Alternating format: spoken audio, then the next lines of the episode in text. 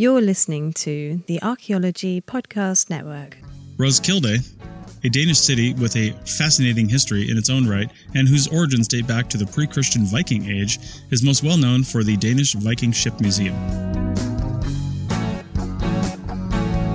This is episode 37 for February 6th, 2018. I'm Chris Webster, and welcome to the ARC 365 Podcast, 2018 edition.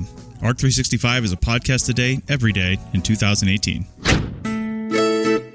This network is supported by our listeners. You can become a supporting member by going to archpodnet.com slash members and signing up. As a supporting member, you have access to high-quality downloads of each show and a discount at our future online store and access to show hosts on a members-only Slack team. For professional members, we'll have training shows and other special content offered throughout the year. Once again, go to archpodnet.com slash members to support the network and get some great extras and swag in the process. That's archpodnet.com slash members.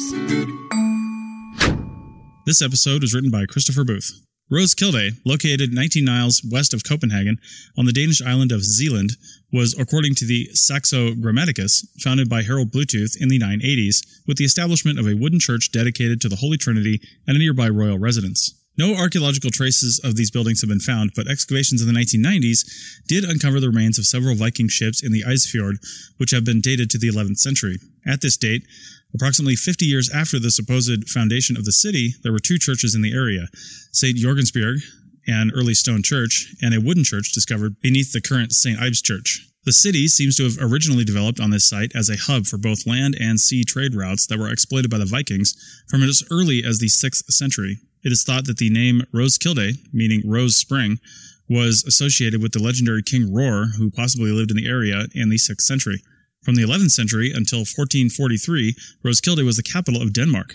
Coins were minted there from the 11th to 14th centuries, and by at least 1134, it had a market charter. In 1020, King Canute made it to the seat of the bishopric, giving it even more regional importance. The first Danish bishop of Roskilde, Absalon, built a brick church on the site of an earlier wooden church in 1170, and the present cathedral in the city was completed in 1275 under the sixth bishop. By the time of the Reformation in Denmark, around 1536, there were 12 churches, a cathedral, and five monasteries in the city.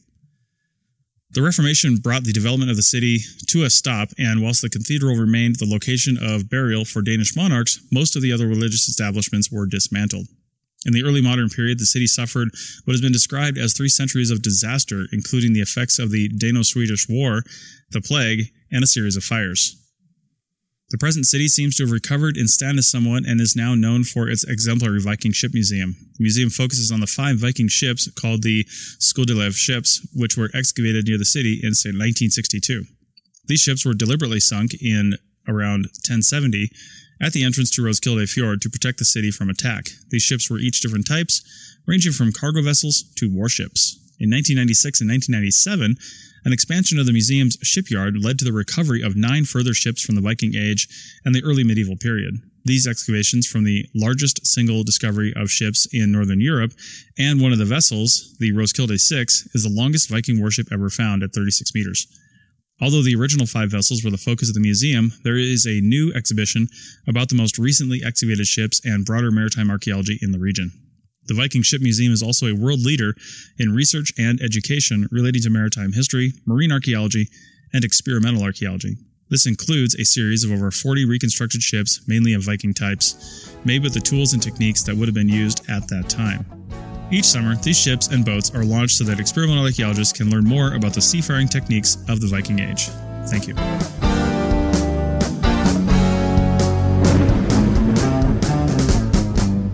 Thanks for listening to ARC 365. If you want to hear more ARC 365, check out www.archpodnet.com slash ARC365 for the 2017 and 2018 episodes. Check out archpodnet.com slash ARC365-G30 for the last 30 episodes. Please subscribe and rate on your service of choice.